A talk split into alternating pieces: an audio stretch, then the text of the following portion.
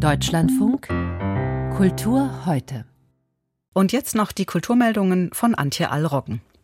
Jakob Rothschild war nicht nur Banker, Philanthrop und das Oberhaupt des britischen Zweigs der Rothschild-Familie, er war auch ein hoch anerkannter Mäzen der Kunst. Nun ist er im Alter von 87 Jahren gestorben.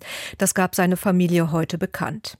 Nach Schule und Studium in Eton und Oxford war Rothschild zunächst im Bankengeschäft tätig. Morgan Stanley, die Familienbank, was man als Mitglied einer Bankiersfamilie ebenso macht. Später dann der Einstieg ins Investmentgeschäft.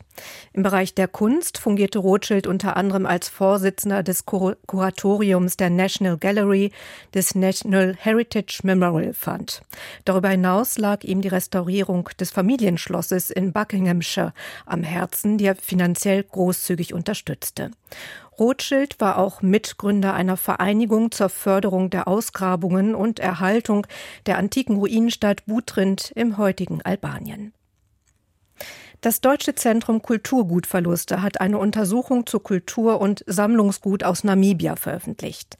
Darin sind knapp 19.000 Objekte aus dem deutschsprachigen Raum aus gut 40 Museen und Universitäten zusammengetragen worden. Die erfassten Objekte sind zum Großteil infolge der Kolonisierung Namibias durch das Deutsche Reich in die Kultur- und Wissenschaftseinrichtungen gekommen und werden dort in den meisten Fällen bis heute aufbewahrt. Die Publikation soll den Angaben zufolge europäischen und namibischen Provenienzforschern als Arbeitshilfe dienen und die Vernetzung zwischen europäischen Institutionen und namibischen Experten fördern. Nicht zuletzt soll sie die Debatte über die Restitution von namibischem Kulturgut unterstützen.